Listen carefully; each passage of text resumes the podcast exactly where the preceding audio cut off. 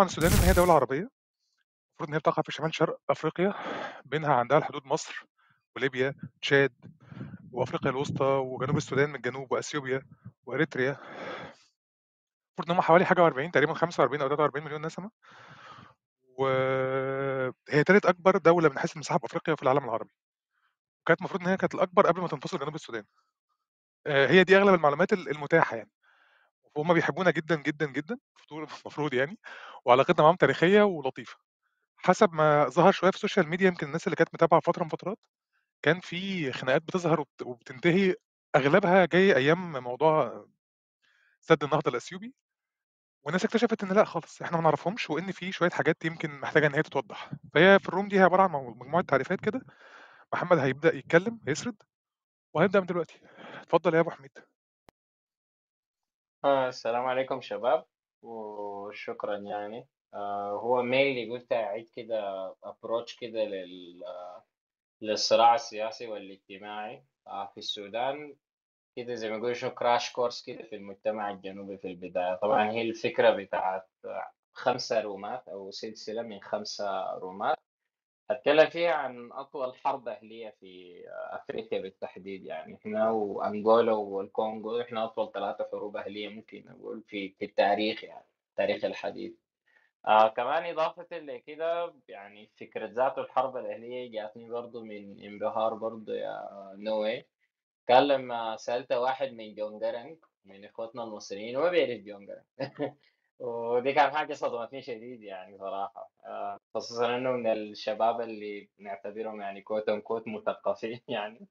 وجيت أسأله من كم حاجة تانية لها علاقة بجنوب السودان أو الحرب الأهلية السودانية أو حتى سردية استقلال جنوب السودان كانت كيف.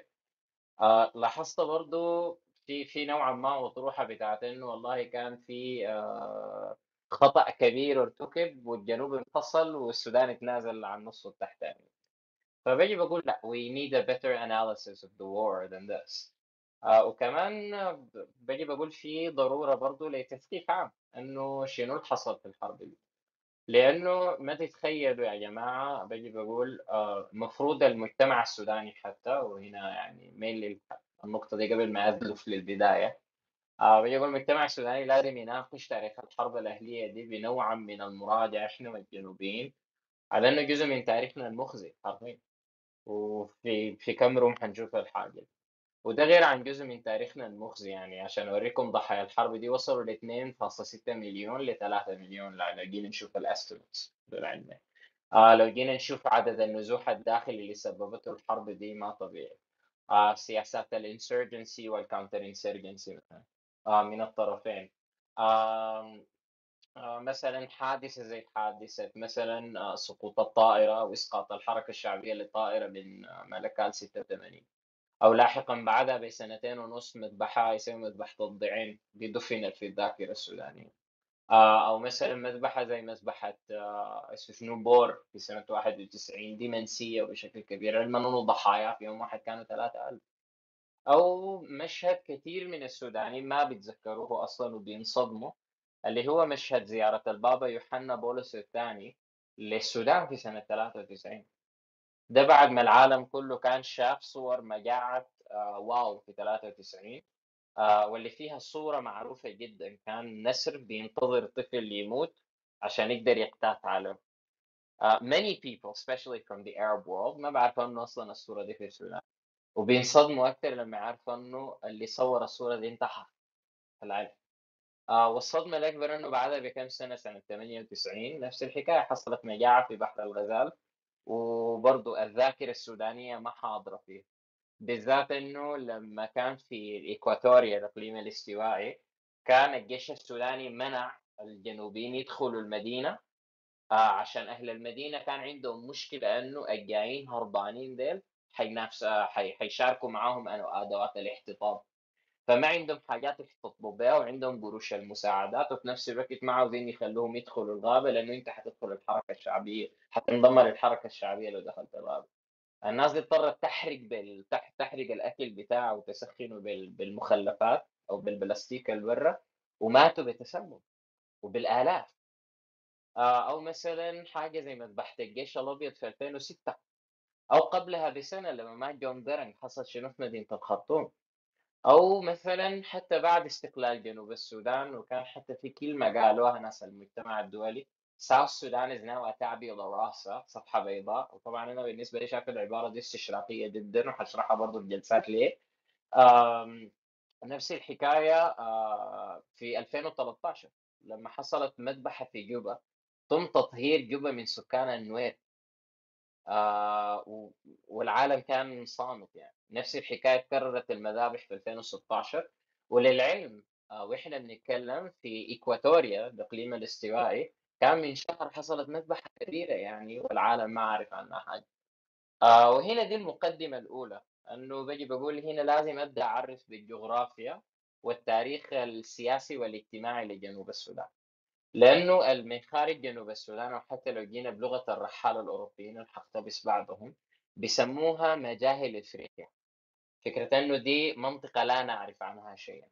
وبالنسبة للشمالي كمان آه يعني في سردية جنوبية هنا أنا حركز عليها لأنه السردية الجنوبية بتشوف أنه كل ما أتانا من الشمال كان إما ممالك حاول تناكفنا وهنا لازم نتكلم عن الممالك السودانية لأنه ذاته لو جيت تسمية السودان ذاتها تسمية السودان دي في البداية كانت إثيوبيا على فكرة إثيوبيا دي على فكرة دي تسميتنا إحنا ده اسمنا أصلا أوكي؟ إثيوبيا أو الحزام السوداني أو الحزام الأسود دي كان أنت بتبدأ من باضع اللي هي مملكة مصوع دي جزيرة في أريتريا الليلة دي كانت تسمى السودان الشرقي لغاية أقصى آه هنا آه أنهار السنغال. دي كانت منطقة تسمى الحزام السوداني يا جماعة. أوكي؟ والمنطقة جنوبها مناطق البحيرات ومناطق القبائل البانتو وجنوبنا الزاندي. دي كان بتسمى آه، مناطق البحيرات ومجاهل أفريقيا. أوكي؟ وكان دائما محاولات ضغط من ممالك شمالا أنها تجعل الممالك الجنوبية دي. وكان في انقسام مجتمعي ما بين المجموعات ال Nilotic المجموعات ال Nilo-Saharan والمجموعات اللي هي nomadic agro-pastoralist إلى حد كبير ده كده شكل المجموعات الموجودة. شمال السودان وما يعرف بشمال السودان حاليا كان فيه مجموعة من الممالك الموجودة. يعني لو جينا مثلا مسكنا مملكة نوبات في مملكة المقرة أو مملكة دنقله علوى المسيحيه لحد القرن ال 16 أوكي؟ على علوى المسيحيه وإمارة صوبة زي ما بسموها حصل لها خراب. طبعا دي سردية من السرديات وقامت السلطنة الزرقاء سلطنة الفونج اللي أسقطتها مثلا هنا الدولة العلوية اللي جات 1821 بعد ذاك الحملة 1828 يلا بعدها حنلاحظ إنه نفس الشيء غربا كان في مملكة دارفور وكان في الممالك البقاويه شرقا. طيب تاريخ الجنوبيين في الحاجة دي مثلا شنو؟ حنلاحظ إنه ما هو مدون مثلا كان يسمى مملكة الشلوك. مملكة الشلوك مخت... ما معروف ما معروف عنها كثير. علما إنها كانت مسيطرة على الضفاف الغربية للنيل الأبيض. وتحديدا كان الملك نيغانجو ده من قبل من القبائل ديك وكان اشتهر يعني ما مدون عنه موجود عند تدوينات الفونج. سلطنة الفونج طبعا من 1504 لحد 1821 لما اسقطها محمد علي. أوكي؟ آه السلطنة دي مثلا كان في ثلاث حروب ناكفت هناك قبائل ال- قبائل الشلوك لحد ملك ثاني اسمه الملك اوداكوغودو أوكي؟ لاحقا لحد بعد ذاك جاء الملك اللي هو ريتاتيجو ده في لغاية نهاية القرن ال 18 يلا جات سرديه المجاهل بالذات لما جات هنا لما جاء محمد علي. لأنه بالنسبة لمحمد علي ذاته حملته حملته على السودان 1821 كان بالنسبة له هدفها الاتي الهدف أنه يوسع مديرياته اللي بيحكمها الشيء الثاني الاسترقاق حملات الرق. آه الرق ده بالنسبة له كان عاوز يبني به الجيش بالذات بعد مذبحة القلعة. أوكي؟ إضافة لكده منابع الذهب اللي كانت شرقا لغاية مناطق بني شنغول أوكي؟ فيلا نجي نقول الجنوب ده عامل كيف؟ الجنوب ده لازم نفهم خصائصه كالاتي إنه اولا في مناطق عالي النيل ال Upper Nile دي زي 180 ألف كيلو بتعتبر 36% من مساحة الجنوب. في بحر الغزال ما مستحضر هو أكثر من 700 ألف كيلو 33% من مساحة الجنوب. في الإقليم الاستوائي. طيب لو جينا اتكلمنا عن خصائص مناخية ودي حاجة مهمة يعني عشان لما أجي أشرح الحرب في جلسات لاحقة آه لازم نعرف إنه نفس الحكاية اللي دمر المجتمع الجنوبي إلى حد كبير هو البنية الإيكولوجية آه سوري التغيرات الإيكولوجية. يعني دي مناطق كان بتصب فيها أمطار أكثر من 1200 ملم حاليا اتخفضت يعني. وللأسف الجفاف ده تسبب بما يعرف آه، بما يعرف بالكاو ريدز وطبعا برضو في جوانب في الثقافة الجنوبية تحديدا تقديس البقرة بدرجة حتى الهنود ما بقدسوها زي زي الجنوبيين على فكرة. دي mainly people from the north don't know it. أنه إخواننا الجنوبيين بيحبوا البقر شديد البقرة هي مصدر الثروة والبقرة هي رمز الاعتزاز. والبقرة حتى أنت بتسمي الناس عليه أو بتسمي الناس على أسامي الحيوانات. بعدين ممكن أوريكم أسماء جنوبية هي أسماء حيوانات يعني. آه نفس الحكاية سلاسل الجبال الشاهقة بالذات الإيماتونج برضو جبال الأشولي جبال الدونغو دونغو أو جبال اللوفيت مثلا عند النوير. إضافة لكده هضبه بوما وكمان الحدود عند الكونغو وأفريقيا الوسطى دي مناطق المثلثات حشرحها يعني لأنه دي لما جات الحدود اللي رسمت حدود السودان الجديدة دي بعد معاهدة برلين وبرضه بعد حدود 1800 1898 ولاحقا 1800 sorry 1902 مع ميلينيكا الثاني يعني آه وبرضه حدودهم المتاخمة عند هناك عند عند ال Rift Valley أو ما يسمى الأخدود الأفريقي. في برضه حاجة لازم نعرفها اللي هو علاقة الجنوبيين بالنيل الأبيض يعني. لأنه بيجي بيدخل الاستوائية بيكون اسمه بحر الجبل. بيتجه شمالا بين المرتفعات بيعبر. بيعبر السهول لمنطقة السدود والمستنقعات في جونجيلي برضه مشروع جونجيلي دي حل... حنتطرق له في جلسات ثانية الجلسه الثالثه أو الرابعة. okay؟ وبيدخل مثلث ثاني عند عرض ستة عند خط عرض ستة وبينتهي بعد مسافة من 700 ل 800 كيلو كده عند الخط عرض 10 ما مستحضر. وبعد ذاك مساحة السدود والمستنقعات دي أكثر من 30 ألف كيلو. فواقد التبخر فيها السنوية يا جماعة أكثر من 35 مليار متر مكعب في السنة الواحدة. للعلم يعني. ودي منطقة غنية بالأمطار وبيكون فيها المجتمعات agro-pastoralist يعني زراعتها رعوية آه sorry بتزرع زراعي تقليدي وبترعى راعي هنا راعي تقليدي جدا يعني أغلبه راعي ابقار يعني. برضو لو جينا للروافد المائية في مناطقهم آه بعد ذاك طبعا ما بحر الجبل ده بيمشي وبصب في بحيرة اسمها بحيرة نو اللي هي جنوبي مدينة برضو اسمها ملكال دي من أهم المدن الجنوبية. بعد ذاك في أنهار صغيرة وخيران للهضبة الأثيوبية من الهضبة الأثيوبية غربا. طبعا برضو الهضبة الأثيوبية بترفد نهر الصوبات لأنه نهر الصوبات ده برضو دي منطقة مهمة عند الجنوبيين وبتسكن فيها قبائل. هسه حتكلم عنها لما أجي أوضح الصراعات. آه بتلاقوا فيها نهرين اللي هم بارو وأكوبو. دول نهرين في أثيوبيا بيتلاقوا بشكل نهر الصوبات. دول بيرفدوا النيل آه باكثر بقريب ال 21 مليار متر مكعب يعني. okay؟ بعد ذاك بنجي آه بتجي كمان آه اسمه شنو؟ نهر الجور وبحر العرب. ما في بحر العرب بحر الز... بحر الغزال بحر الزراف وبحر الجبل طبعا. وفي بعد ذاك بتلاقوا آه عند النيل الأبيض لغاية مقرن النيلين عند الخرطوم. مدينة الخرطوم دي يا اخواننا على فكرة اسمها اسم دينكاوي اللي هي دي قبيلة جنوبية اللي هي خرطوم اللي هي ما يسمى الخورين التيمان دي لغة الدينكا يعني. للعلم يعني اللي بتسال اسم الخرطوم ليه مدينه الخرطوم اسمها الخرطوم يعني وطبعا عند شمالا عند ناس ال... عند ناس درمان طبعا بيسموا المنطقة اللي بعد تلاقي النيلين بيسموها المقرن بالتحديد اللي هي منطقة سياحية يعني طيب منو ساكنين في جنوب السودان؟ طبعا ال ال ال لو جينا اتكلمنا عن الهجرات لمنطقة الساحل انت بتتكلم عن هجرات للفولتا الماندي الاكان ديل هاجروا جنوبا لكوا هم واليوريا اليوروبا والإيجو. الزاندي والبانتو المجموعات دي هاجرت السودان وبشكل كبير. نفس الحكاية قبيلة ماداي والكالينجين. طيب لو جينا قلنا آه، المجموعات ال ال ال الإثنية زي ما بقول لأنه كمان المجموعة الإثنية بتختلف عن المجموعة القبلية. لأنه المجموعة القبلية في جنوب السودان بتعبر عن تحالفات سياسية إلى حد كبير. ونظام الحكم فيها لا مركزي وهي نوعا ما ما مترابطة إثنيا أو ما مترابطة حتى من ناحية عشائرية كما يخيل بل حتى قبيلة مثلا زي قبيلة الدينكا هشرح بعض خصائصها بعدين. أنت بتتكلم عن مجموعة قبائل دينكا وبيربطها قادات عشائر محليين أو محاربين مثلا وحدوا الكيان السياسي ده بالتحديد. يعني لو جينا مثلا اتكلمنا عن أول مجموعة هي المجموعات ال Nilotic. دي اللي بيقطن الجزء الشمالي من جنوب السودان وديل في النيل الابيض وروافده تحديدا الشرقية والغربية اللي هم زي ما قلت لكم الصوبات تجي أهميته. وبرضه جنوب بحر العرب. آه، خد خد خريطة فوق خريطة جنوب السودان فوق يا نوي لأنه الحاجة دي مهمة يعني. okay؟ هنا يلا بتتكلم عن أهم ثلاثة قبائل في جنوب السودان اللي هم الدينكا نوير شلوك. يلا في اللاو نوير في الأنواك في الأشولي في قبيلة سيتا وفي اللاندرو والبورو. okay؟ دي كلها تركيبه إثنية وبتعتمد على شراكات لغوية وكلها تحالفات سياسية. في برضه حاجة اسمها ال Eastern Nilotic أو نيليين شرقيين. ديل في منطقة بحر الجبل لو شفتوا خريطة جنوب السودان.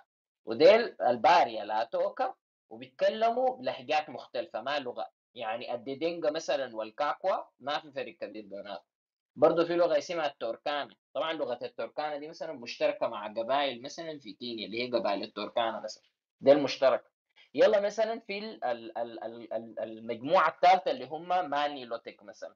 يلا المجموعة المانيلوتيك هم ما كبار كسكان لكن مثلا متوزعين جغرافيا أكثر من المجموعات النيلية الشرقية والمجموعات النيلوتيك. يعني مثلا البانجوميتو المانجوميتو ده في ستة مجموعات تحته مثلا الندونجو ده في برضه تحتهم أربع مجموعات رئيسية المورو. وأهم مجموعة المجموعة الرابعة دي مثلا قدرت تتنظم سياسيا مثلا اللي هم مجموعات الزاندي. دي مجموعات مثلا من آه، من هنا قبائل في غرب الاستوائية. يعني من أهم العشائر مثلا عشائر الكاريكا مثلا. وبرضه ممتدين لغاية مناطق الكونغو. وهم ديل مزارعين وبشكل كبير. وفي مناطق يعني المطر فيها طول السنة تقريبا يعني. وطبعا يعني قدروا يتعايشوا مع ال ال ال ال بعض ال- بعض المناخات الصعبة. يعني من أشهر ال- من أشهر المشاكل مثلا في مناطق السهول الطينية تحديدا مثلا فيها أهلنا الريزيقات وفيها برضو آه، مرات في تجارة مع أهلنا الميسيرية دي الناس agro-pastoralist وبرضو في ال- ناس بنو سليم مثلا. آه، أكيد السودانيين حكوا لكم بذبابة اسمها ذبابة التسي تسي مثلا. يلا دي من أكثر الحاجات اللي كانوا بيشتكوا منها الرحالة لما يمشوا المناطق دي.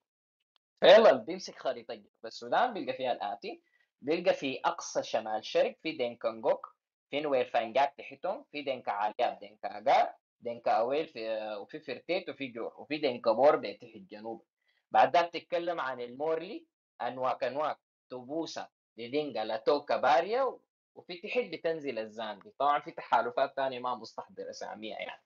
فيلا هنا خدتوا جدول يا إخوان. الجدول ده تتكلموا عن تحالفات سياسية فيهم أوكي؟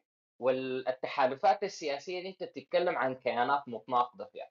يعني لو جينا اتكلمنا عن ق- قبيلة النوير قبيلة النوير أنت بتتكلم عن. خصومات وتحالفات سياسية هم ودينكا بور مثلا ومعهم المورلي والشلك وكان نوير ايود ونوير كوبو دول خصومهم التاريخيين كان. طيب لو جينا اتكلمنا عن دينكا بور اللي هم مثلا خصوم النوير برضه كان عندهم خصوم من البارية المنداري مثلا برضه المورلي. المورلي ذاته بس سميتهم ليكم ديل برضه خصوماتهم مع النوير دينكا بور. التبوسا ديل من أكبر خصومهم. يلا لو اتكلمنا عن دينكا بحر الغزال دينكا بحر الغزال ديل أكثر دينكا كان مثلا مو- موجودين في الأخبار في ال 30 سنة اللي فاتت. لأنه هي بتتكلم عن خصومات على الرغم من أنه ديل أهلهم يعني مع الريزيقات مثلا. دي قبيلة في جنوب دارفور وشمال دارفور. وبرضه خصومات مع ناس أخوالهم okay؟ يعني يعني لو جيتوا مشيتوا ل طبعا ده بعدين لو لو حابين تدخلوا التفاصيل الدولة المهدية كثير مثلا من القيادات القبلية لقبيلة المسيريه والحمر مثلا آه، أهلهم من دينكا جانجي. دينكا جانجي مثلا دائما بيدخلوا في حروب مع المسيريه هم ودينكانجوك مثلا. أوكي؟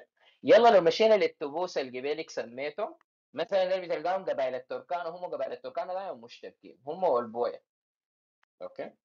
يعني بنجي نقول إنه لأول إحصاء سكاني بالمجموعات دي يعني لو نطينا لسنوات الاستقلال ديل كلهم بتقول في أكثر من 60 قبيلة رئيسية أوكي؟ وفي أكثر من 81 تحالف سياسي.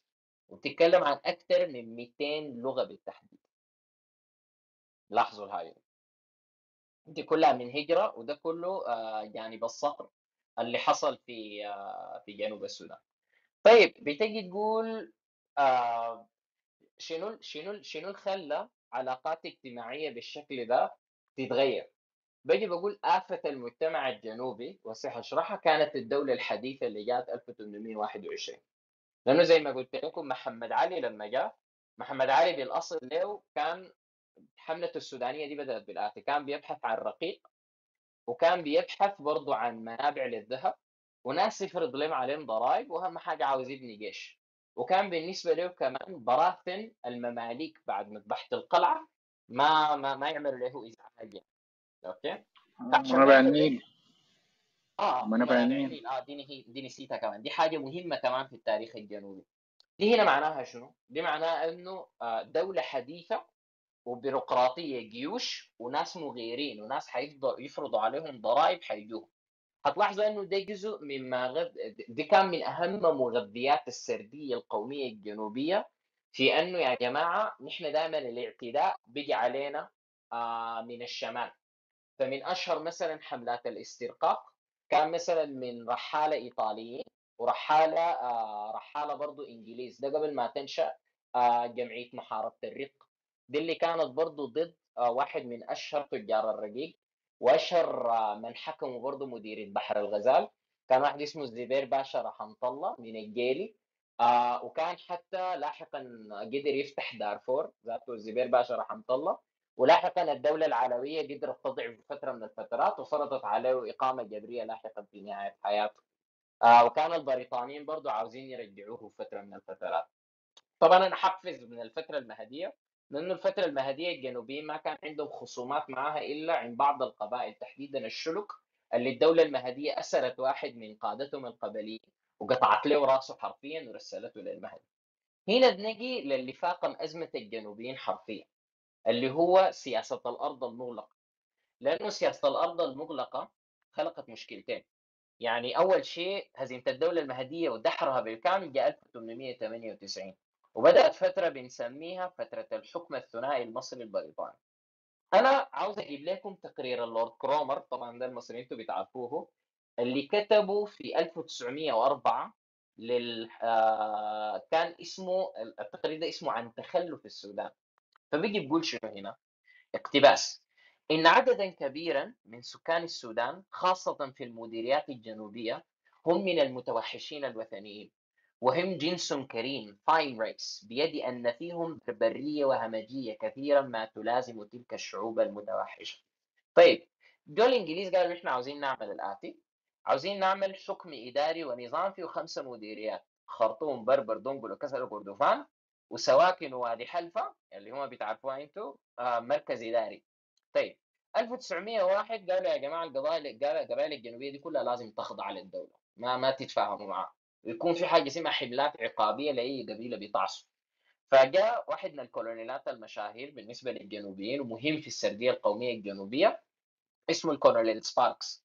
قال يا جماعة حنعمل أول حاجة عملية عسكرية على مدينة التونج بعد ذاك في واو من نفس العام. يلا الحمله مشت غربيا غربا لغاية الرمبك وعلى فكرة سرديه الإنجليز كان بيقولوا والله نحن عاوزين نحارب الرق لكن لسه الرق وقهر القبائل الجنوبية كمل على يد على يد الإنجليز يعني. آه طبعا المناطق الزاندي دي البريطانيين ارتكبوا فيها جرائم كثيرة يعني.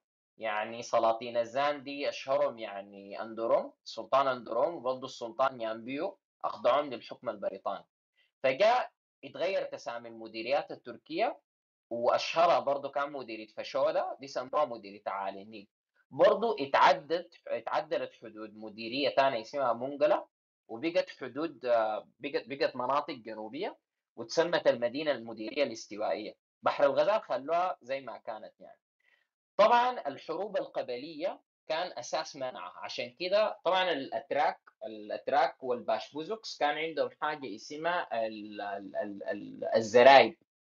آه وبرضه كان قوات الزبير باشا رحمه الله اللي كان حكم بحر الغزال كان قواته ممتازة جدا يعني في كثير منهم حتى انضموا قاتلوا مع المهديين يسمون البازينجر okay؟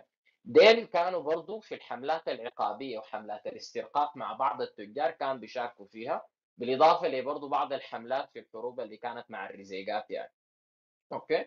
فمثلا بتجد إنه آه الزريبة دي كانت محمية بثكنة كانت حاطين ثكنة بريطانية أو ثكنة بتاعت آه أجانب محمية عن طريق القوات الأجنبية الحاضرة دي ومعنية بأنها تمنع الاحتراب القبلي تحمي التجار اللي بيجوا شمالا أو التجار الأوروبيين وكمان بتشن حملات عقابية على القبائل اللي بتعصي الأوامر يعني.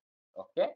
طبعا الجنوبيين آه، البريطانيين كان بيكرهوا يعني بيكرهوا الجنوبيين بيحتقروهم يعني. يعني عشان يعني هندا مثلا يعني أجيب لكم مصادر من قوى دفاع السودان. اقتباس حلو هنا. بيقولوا شنو؟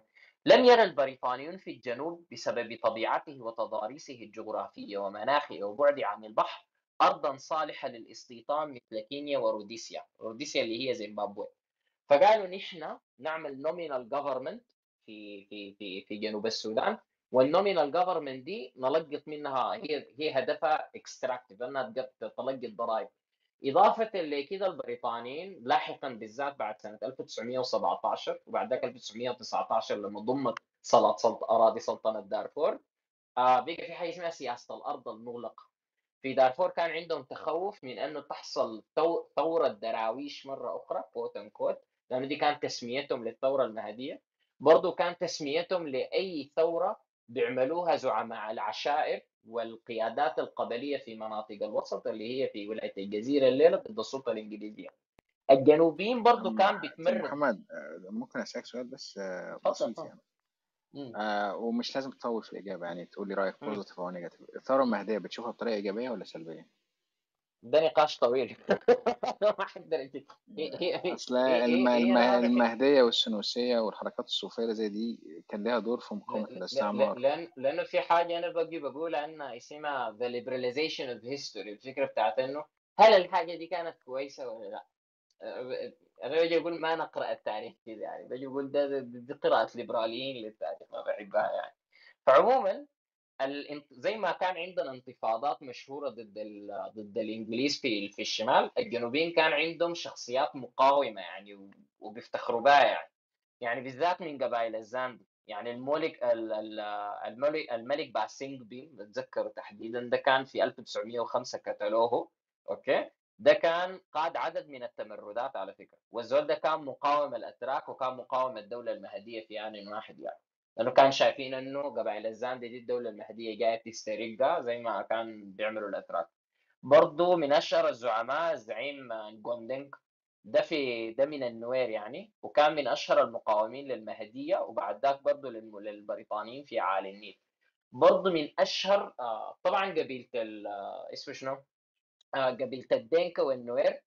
القيادات الروحية بسموهم prophets وطبعا ال prophets دي لاحقا لما أجي أوريكم مؤتمر ونليت في سنة 99 كان بيلعبوا أدوار كبيرة في الصلح المجتمعي اللي بتفشل الحركة الشعبية كان في أنها تصنعه بالذات بعد مذبحة بور في سنة 91 يلا من أشهر ال prophets مثلا كان ال prophet ماتيانج الوقت ده.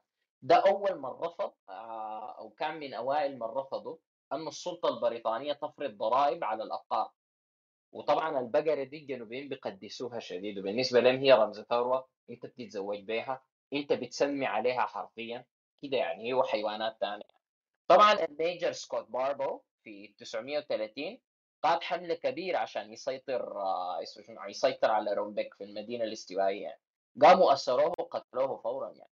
برضه ال major لي ستاك لي ستاك ده من أشهر الشخصيات الاستعمارية البريطانية يعني كان له جرائم في السودان مسجلة.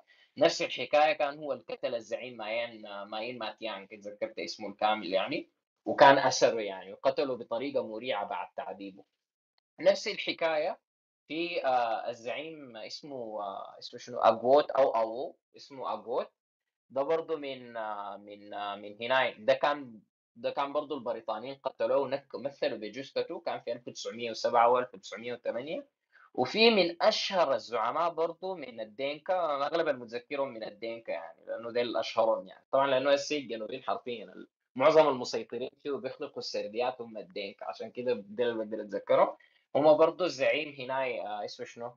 بوليور. بوليور ده برضه نفس الحكاية أسر ونفي في 1922 يعني. آه برضو نفس الحكاية في آه الملك شام. آه sorry الملك أكوي اكوي شام ده من قبائل الأنواك في عالي النيل وده نفس الحكاية آه ما قدروا البريطانيين يسروه وكان مات بسبب مرضه يعني. في دنك عاليات تحديدا الزعيم اللي هم اللي هو اسمه كونانوك نفس الحكاية. ده كان قاد حرب ضد دفع الضرائب وضد أعمال السخرة لأنه البريطانيين بعد العشرينيات قالوا عاوزين نبدأ نعمل مشاريع كبيرة. فيلا كان بيجيبوا الجنوبيين بيشغلوهم في أعمال صخره الجنوبيين كان بيقاوموا الحاجة دي يعني. آه طبعا ال major وايت وكان في يوزباشي ثاني آه اسمه سعد عثمان. ديل مشوا قادوا حملة عسكرية في آه في اسمه شنو؟ في 1919 طبعا الوقت ده كان في عندكم ثورة في مصر الوقت ذاك وحتى تأثرت تأثرت على السودان لاحقا في 1924 في ثوره اللواء الأبيض. برضه مشوا وحملة عسكرية قتلوا 500 من الدينكا استولوا على قطعانهم يعني والزعيم كوناكوك استسلم طبعا قتلوه ونكلوا بجثته زي ما بيعملوا البريطانيين بالنسبة للنوير برضه عندهم زعيم اسمه الزعيم الزعيم كويك. ده قاد الثوره الشهيره ضد البريطانيين بعد 1924 آه كان في سنة 27 قام مشى قتل مأمور المنطقة البريطاني اسمه الكابتن فيرجسون أو جيفرسون ناسيه. ومعه تاجر يوناني واثنين من التجار الشماليين يعني. جات القوات البريطانية جات مسلحة ومعها برضو ناس من القبائل المحلية اللي كان بيجندوها قالوا حملات عقابية. وعلى فكرة لأول مرة في إطار دحر التمردات الجنوبية بالنسبة للبريطانيين يستعملوا طيارات. لاحظوا يعني؟ يعني قصفوا واكات النوير والنوير انتهوا يعني واستسلموا في 83 sorry في 28 جات السلطة البريطانية قتلت كل قياداتهم القبلية وطبعا سطت على قطعانهم وفرضت عليهم ضرائب أكثر يعني. يعني ممكن نقول أنه السلطات البريطانية شبه كان مسيطرين على الجنوبيين في 1920 آه وطبعا الحملات ضد قبائل النوير اللي بتقاوم بتكون حملات عقابية دائما يعني. آه وطبعا في كل منطقة قالت يا جماعة نحن حنعمل indirect rule. بالذات بعد مذكرة أو مفكرة عملها مفتش كان للسلطات البريطانية ده كان في كردفان. ولاحقا اشتغل هنا في الخرطوم فترة طويلة. وبعد ذاك مشى معهد الدراسات الأفريقية في college of London اسمه هارولد ماك مايكل طبعا ده شخصية بالنسبة للسودانيين يعني شخصية traumatic يعني من أشهر كتبه كان تاريخ العرب في السودان. نفس الحكاية صمم نظام indirect rule يحكموا به الجنوبيين بالتحديد. يكون في هنا آه، في كل مديرية يكون في مفتش بريطاني okay؟ والقبائل الإدارية آه sorry والقبائل دي آه هنا تلقط الضرائب عن طريق الزعماء. والسلاطين اللي بيكونوا native informants زي ما بيقولوا. آه باستثناء طبعا القبائل الثانية آه لازم ما تتمدد لها السلاح. وهنا دي بنتكلم عن قبائل الانواك تحديدا أو القبائل اللي في شرق الصوبات اللي عندها علاقة ب هنا القبائل المجاوره لها في إثيوبيا. طبعا آه، بعكس ما يتصور يا ليبيدي أكثر ناس إحنا خضنا ضدهم حروب الإثيوبيين. للعلم يعني. يعني إحنا الاثيوبيين حملات عقابية أنت بتتكلم من القرن الثالث الميلادي لما مثلا كان الملك عزانه والإمبراطور الإمبراطور الأكسومي عزانه كان بيشن حملات عقابية مثلا على القبائل البيجاوية أو القبائل اللي في أرض البيجا أو القبائل النوبه والنوبة آه. آه. آه. يلا كمان يا إخواننا لو جينا للأنواق يعني هنا عندي وثيقة من واحد اسمه رافائيل كوبا بدال آه رافائيل كوبا بدال ده بقول شنو؟ طبعا بيحلل ورقة مفتش. اقتباس. تمتلك قبيلة الأنواق آه حص... سوري حصلت قبيلة الأنواق على أش... عشر ألف قطعة سلاح ناري. حصلوا عليها بالتبادل التجاري مع أثيوبيا. كما حصل النوير آه على 600 قطعة سلاح ناري. okay؟ طبعا من إثيوبيا بيجيبوها. طيب الص... ال... ال... ال... السياسة دي طبعا السياسة تاديب القبائل دي كانت قبل سياسة الأراضي المغلقة. سياسة الأراضي المغلقة it was introduced بالتحديد سنة هنا 22 1922 بعد ما أخمدت كثير من من التمردات. طبعا المديريات الجنوبية أعلنت مناطق مغلقة. ده معناها شنو؟ انه فرضت أول حاجة قيود أو رقابة على حرية التنقل ما بين الشمال والجنوب. خاصة في المناطق اللي فيها تمازج قبلي دي ممنوع. كمان أنشئت منطقة عازلة بين الحتة بين نقاط التماس الآتية بين جنوب دارفور غرب بحر الغزال وده بالتحديد في فترة بدأت فيها تمتد أو يتغلغل فيها التأثير العربي الإسلامي على الجنوبيين تحديدا. آه، البريطانيين بالنسبة لهم كانوا عاوزين يمنعوا الحاجة دي. يعني البريطانيين كانوا عاوزين يمنعوا السودانيين والمصريين يندمجوا ببعض على فكرة. وكان مثلا بيطردوا الضباط المصريين أو مثلا ما بخلوا الضباط المصريين يحتكوا بالسودانيين كثير نفس الحكاية كان عاوزين يعملوها في سياسة الأرض المغلقة ما بين الجنوب والشمال إنهم يمنعوا الجنوبيين والشماليين إنهم يحتكوا ببعض يعني. آه وما بس كده في قبائل تم تهجيرها مثلا زي قبائل الفرتيت لمناطق حفرة النحاس وكافيانجي مثلا. هجروهم لوسط بحر الغزال. ليه؟ عشان ما يتواصلوا مع القبائل العربية.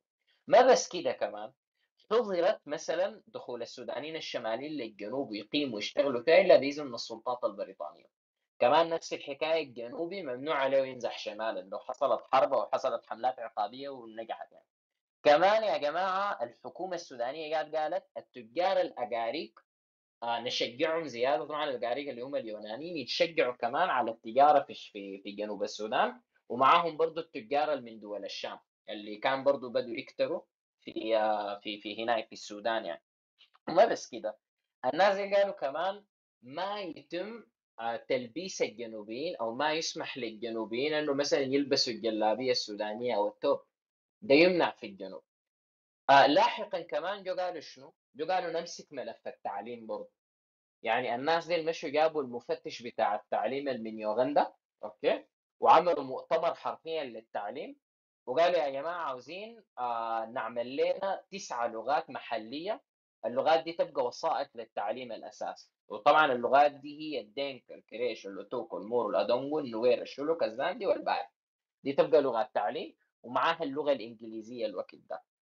طيب هنا أنا عاوز أقرأ لكم الورقة من دكتور منصور خالد. طبعا منصور خالد ده من أهم من كتبوا عن الحرب دي. وهو ذاته كان متعاطف مع الحركة الشعبية لفترات طويلة بالذات في آخر 20 سنة من حياته السياسية. كان من أشهر التكنوقراط اللي كانوا يشتغلوا مع الرئيس جعفر نميري ومن أشهر مهندسين اتفاقية سلام. هيكون في جلسة منفصلة بخصوصها وتفاصيلها وليه فشلت اللي هي اتفاقية أديس أبابا في سنة 72 يعني. جاب بقول لك شنو؟ شنو كانت السياسة البريطانية برضه لاحقا؟ يعني عشان نخطها بالواضح الوثيقة بتقول كالآتي طبعا السكرتير هارولد ماكمايكر اللي كان اقتبسته لكم جاء عمل مذكرة سياسية اسمها مذكرة سياسة الحكومة في الجنوب. اتنشرت وطبقت 1930 يعني. وقال الإجراءات لازم يكون فيها خطوط عريضة وهي الاتي قيام وحدات عرقية قبلية مستقلة يقوم تركيبها على العادات المحلية والحرف والمعتقلات القبلية وتنفذ بناء على الإجراءات الآتية. ألف تهيئة كادر من العاملين إداريين كتبة وفنيين لا يتحدثون اللغة العربية ونقلل المفتشين الشماليين ونوابهم ونستبدلهم بكوادر بريطانية. باء الحد من استخدام اللغة العربية في الجنوب واستخدام اللغة الإنجليزية حيث يتعذر التخاطب باللغات المحلية. جيم الحد من هجرة الشماليين إلى الجنوب وتشجيع هجرة التجار السوريين واليونانيين. طبعا الحاكم الاستعماري كمان الوقت ذاك ودي نقطة نسيت أذكرها. أنه يا جماعة السودان ده ما كان خاضع لوزارة المستعمرات. السودان ده حرفيا ميزانيته كان بتجي من الضرائب اللي بيدفعوها المصريين وكان بتف بتمرر موازنة. الموازنة دي بصادق عليها اللورد كرومر okay؟ آه وبعد كده الموازنة دي موجهاتها البريطانيين بيدوروها الوقت ده. آه طبعا الهدف الأساسي للبريطانيين أول حاجة أنه يسيطروا أو يمنعوا تمدد السلطات آه sorry القوى الاستعمارية اللي بتنافسهم في تخوم السودان. يعني مثلا شرقا وقعوا اتفاقية كان مع الإريتريين ورسموا حدود السودان الشرقية. نفس الحكاية السودان الفرنسية اللي هي مالي كان بدأت تتوسع لغاية تشاد كان ده استعمار فرنسي. وقعوا معهم اتفاقية وحدوا من تمددهم غربا. آه من أبرز برضو الاتفاقات اللي وقعوها كان في 1896 كان مع بلجيكا. إنه البلجيكيين يرجعوا حدودهم جنوبا يعني. وللعلم دي خلقت مشكلة لغاية يوم الليلة اللي هي إنه السودان عنده حدود سياسية مرسومة على الخريطة لكن ما بتقدر تتصور حدود طبيعية للسودان. يعني دي خلق مشكلة مثلثات كما يقال. يعني مثلا عندنا مثلث حلايب مع مصر.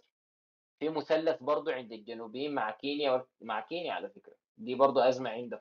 وعندنا على فكرة برضه الأزمة بتاعت مثلث ابيي إحنا وجنوب السودان يعني. آه وعلى فكرة كمان بتلقى في الخريطة السودانية لو فتحتوها بالنسبة للي بيشوفوها هسه هتلاحظوا إنه كمان في نوع من التماثل في بعض المدن الحدودية. يعني مثلا في متمة سودانية متمة أثيوبية. okay؟ في آه أم دافوق سودانية وفي أم دافوق في أفريقيا الوسطى. okay؟ وفي آه في اللي هي برضه مدينة الطين التشاديه ومدينة الطين السودانية.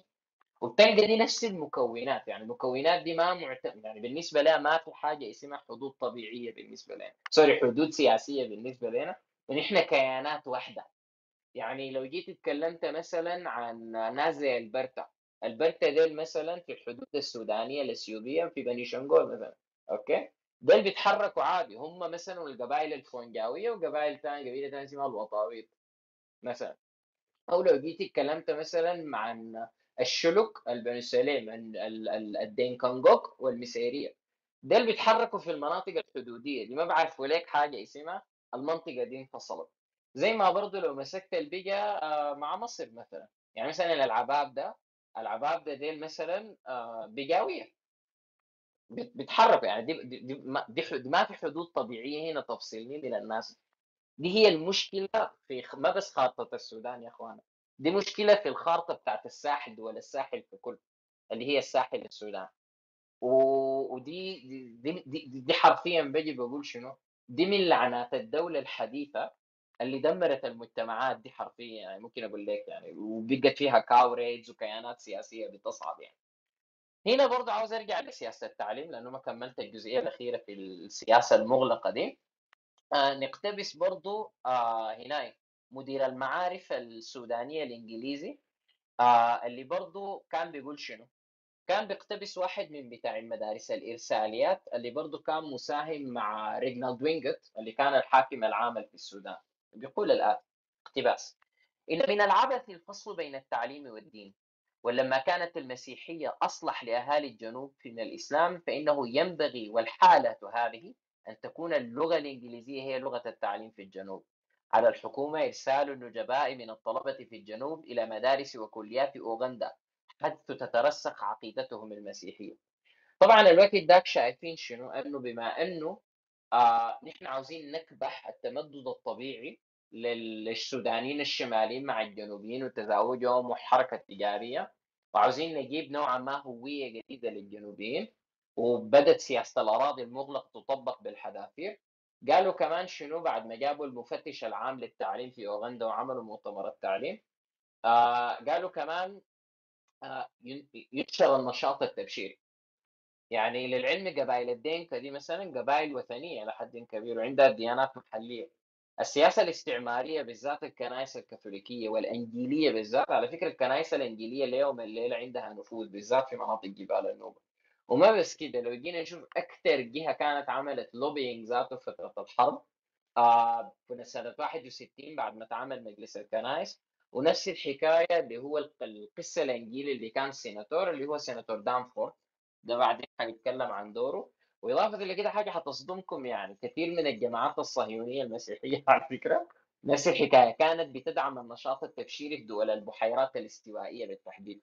يعني كان شايفين إنه في مجموعات لغوية وسكانية وثنية هناك في تمدد استعماري للسلطة البريطانية وفي نوعا ما سياسة مناطق مغلقة ونوع ما في نفوذ استعماري يعني عاوزين يعملوا خطوط تماس ما بين الفرنكوفونيين والاستعمار الأنجليكان وكمان الإيطاليين. فجزء من الحدود أو مناطق التماس دي أنت بترسمها عن طريق هنا عن طريق التباين في الأنشطة التبشيرية. يلا الجنوب كان نشط فيه الانشطه التبشيريه يعني. ومن أقدم المدارس الأهلية فيه على فكرة هي المدارس الكنسية والمدارس التبشيرية يعني. آه طبعا عاوز أقتبس لكم تحليل أكثر من آه، تحديدا جنوبي. في جنوبي اسمه جون جاي نوت آه، جون جاي توت آسف. عنده كتاب مهم اسمه ثورة في جبال الاستوائية. للأسف الكتاب ده عندي ورقي يا نووي بيجي بيقول الآتي في تحليله. بيقول آه إن السياسة الجنوبية الشاملة التي انتهجها البريطانيون هدفت إلى بناء كتلة مسيحية كبيرة يتم ربطها تدريجيا مع يوغندا لتكوين سد منيع في وجه انتشار الإسلام في المنطقة الذي سينفجر في أي وقت في شكل موجة تعصب ديني مدمرة. آه بالنسبة لل آه بالنسبة للإنجليز الوقت ذاك طبعا تصورا عن الإسلام بالذات الإسلام الصوفي في السودان أنه ده إسلام بيجيب ثورات في ثورات ضدنا. يعني في ولاية الجزيرة البريطانيين تعبوا مع الزعامات الصوفية. في دارفور بالذات تعبوا مع الزعامات الصوفية، الثورة المهدية ثورة صوفية ده اللي شجعهم على على سياسة الأراضي المغلقة. يلا لما شافوا البروفيتس الجنوبيين برضو وشافوا تمدد برضو للشماليين في في الجنوب قالوا لا لا لا الحاجة دي تجيب. وبالإضافة لكده يتم نشر المسيحية والأنشطة التبشيرية. وعلى فكرة جزء كمان من الاسديه الافريكانس في جنوب السودان بتنتقد التبشير المعاصر اللي هسه مكمل في جنوب السودان. يعني على حد قول ماركس يعني بيقول الدين أفيون الشعوب هو فعلا أفيون الشعوب في العالم. إضافة لكده بنجي نشوف كاتب آخر. آه دقيقة. آه في نفس الكاتب بيقول اقتباس. آه السياسة المقررة لدى الحكومة هي أن تعمل على أساس الحقيقة المتمثلة. بأن أهل الجنوب هم حقيقة أفارقة وزنوج. وواجبنا تجاههم هو أن نسرع عندهم بالتنمية الاقتصادية والتعليمية بأقصى ما تسمح به إمكانياتنا. وبهذا نمكنهم من النهوض على أقدامهم ليرتبط مصيرهم مستقبلا مع شمال السودان أو شرق أفريقيا أو يرتبط جزئيا هنا وهناك. يعني هنا بنقول سياسة استعمارية سعت لإعادة هندسة المجتمع الجنوبي ده بالتحديد. وهنا بنجي نلقى شنو؟ يعني كان الدكتور محمد أبو القاسم حاج حمد عنده طبعا عنده كتاب اسمه جدلية التركيب. هنا أنت بتلقى جنوب السودان هوياتيا هو وعاء بيستوعب آه، أول حاجة استقطاب ثلاثة جغرافيات محاده الجغرافيا الأولى جغرافيا جنوب السودان سوري شمال السودان. الجغرافيا الثانية جغرافيا الساحل. وكمان إضافة لكده وده عمق استراتيجي لغاية يوم الليلة بالنسبة للجنوبيين اللي هي جغرافيا البحيرات الاستوائية وارتباط السياسة الاستعمارية في المناطق دي برضه باحتواء جنوب السودان. أوكي. فهنا دي خلق إشكاليتين. أنه أولا الطبقة المثقفة اللي طلعت في جنوب السودان كانت معنية بأنها تكون alienated من المثقفين والطبقة البرجوازية الصغيرة اللي طلعت في شمال السودان. دي نقطة. ثاني حاجة خلقت نوعا ما شكل من أشكال عدم الثقة الجوهري آه، ما بين السياسي الجنوبي والسياسي الشمالي. دي خدتها في الاعتبار دي, دي أهم حاجة. أوكي؟ إضافة لكده بعدت ما بين الحركة الوطنية اللي كان فيها جنوبيين في الشمال والحركة الوطنية اللي أو الحركة السياسية اللي كان فيها جنوبيين في الجنوب. وهنا حاجة مثلا لمثال. لو جينا تكلمنا على 1924 هنا نفهمها بالمنصة. لأنه على الرغم من أنه من أشهر قياداتها أو هي عبارة عن تمرد في جيش دفاع السودان بالتحديد أوكي؟ قادة واحد اسمه علي عبد اللطيف. هو آه، جنوبي الأصل. آه، كان كان المشروع المتبنيه سياسيا طبعا كان متأثر بثورة 1919 وده بالنسبة لنا ده أحمد عرابي السوداني على فكرة يعني. ده كان شايف إنه الوحدة وادي النيل دي هي المشروع السياسي بتاعنا. لكن لو جينا اتكلمنا عن مثقفين جنوبيين تانيين يعني استحضر لي أسماء يعني. يعني مثلا لو جينا أخذنا ناس زي آه، اسمه شنو ده آه، فليمون فليمون ماجوك أو لو اتكلمنا عن كليمنتون تومبورو ده أو أو مثلا حتى واحد مسلم زي حسين فرتاك دول كان شايفين إنه لا لا أصلا إحنا ما مرتبطين بالحركة السياسية دي ولا المثقفين دي وديل على فكرة نفس الموقف ده عبروا عنه في مؤتمر يعني مثلا كان أبو القاسم حاج حمد شايف انه ده كان الهدف من السلطة البريطانية انها تعطل استقلال السودان فيه وثاني حاجة تأخر اندماجه مع مصر وبشكل كبير. وثاني حاجة تثبت مشروعها في لجنة السودنه بالتحديد آه اللي هو سنة 1948 لما عملت مؤتمر اللي هو مؤتمر جوبا يعني. وكان في ممثلين شماليين وجنوبيين يعني. وتقرر فيه دمج الجنوب في السودان الموحد لأنه السياسة البريطانية كانت معنية بوقتها إنه ما يكون في وحدة مصرية سودانية والوقت ذاك يتم التوجه بأن السودان ومصر يستقلوا بشكل مختلف يعني. وكان أول النقمات الجنوبية وقتها انهم ما قاعدين يتمثلوا في لجنة السودنة وكمان جيش قوى أو جيش دفاع السودان. والموضوع زاد احتقانا بالذات بعد 1952 وتحديدا 53 لما توقعت اتفاقية هناك الاتفاقية بتاعت السلطة الانتقالية اللي هي من 53 ل 56 طبعا أنا حقيف هنا لأنه حطول وتحديدا 55 آه، في الجلسة الثانية حتكلم فيها عن حدث يعني آه، ما يعني لو جيت أوصفه في الجلسة الجاية حتشوفوا ليه ما قادر أعبر عنه اللي هو مذبح التوريت. مذبحة توريت لها سرديتين عشان تشوفوا إنه بقى في سردية قومية جنوبية وفي سردية قومية شمالية. مذبحة توريت في يوم 18 فبراير 2008 اللي هي طبعا هي حدثت في 18 فبراير 1955 آه سيلفاكير دشنا كبداية لحركة التحرر الجنوبي. بالنسبة للشماليين ده كان يوم مذبحة وخيانة وقتل لكثير من التجار الشماليين وأطفالهم. بالنسبة للجيش السوداني وقوة دفاع السودان كان لازم نحتفل اليوم ذاك بأنه آه فيلق من الجنوبيين ماشي يحتفل أو ماشي يشارك في المواكب بتاع الجيش السوداني أو قوة دفاع السودان بالجلاء البريطاني. بالنسبة للجنوبيين لا ده كان فيه مؤامرة مدسوسة من قبل الشماليين عشان ينفردوا بالجنوبيين ويقتلوهم في الشمال. آه بالنسبة لنا إحنا مثلا كان خيانة أو تمرد من بعض الضباط الجنوبيين في بعض حامياتهم وقتلهم لأخوية السلاح okay؟ بالنسبة لبعض الجنوبيين لا. دي حاميات آه أو نحن حتى تمثيلنا كضباط كجنوبيين ما موجود okay؟ والغالبية من الضباط أو الرتب العليا للشماليين وما في الجنوبيين شق لنا أن نتمرد. عشان كده أصلا المؤامرة اللي كشفت في يوم سبعة كان واحد من الجنوبيين عاوز يضرب واحد أعلى منه رتبة لكن ضرب واحد جنوبي بالغلط. ولو مشوا فتشوا بيته لقوا انه مخطط التآمر ده موجود في أكثر من معسكر. فالجلسة الجاية عن تمرد توريك لكن بس قلت هنا الجلسة في البداية دي تعريف بالأرض المغلقة تعريف بالمجتمع الجنوبي وتعريف إلى حد ما بالجغرافيا بتاعت الجنوب لأنه دي كمان مهمة لاحقا لما طيب. نيجي نفهم الكوريا الحوار أنا عندي هنا طلبين يا محمد. أول طلب أنا محتاج منك الكتب أسماء الكتب اللي أنت هتعتمد عليها في المجموعة دي.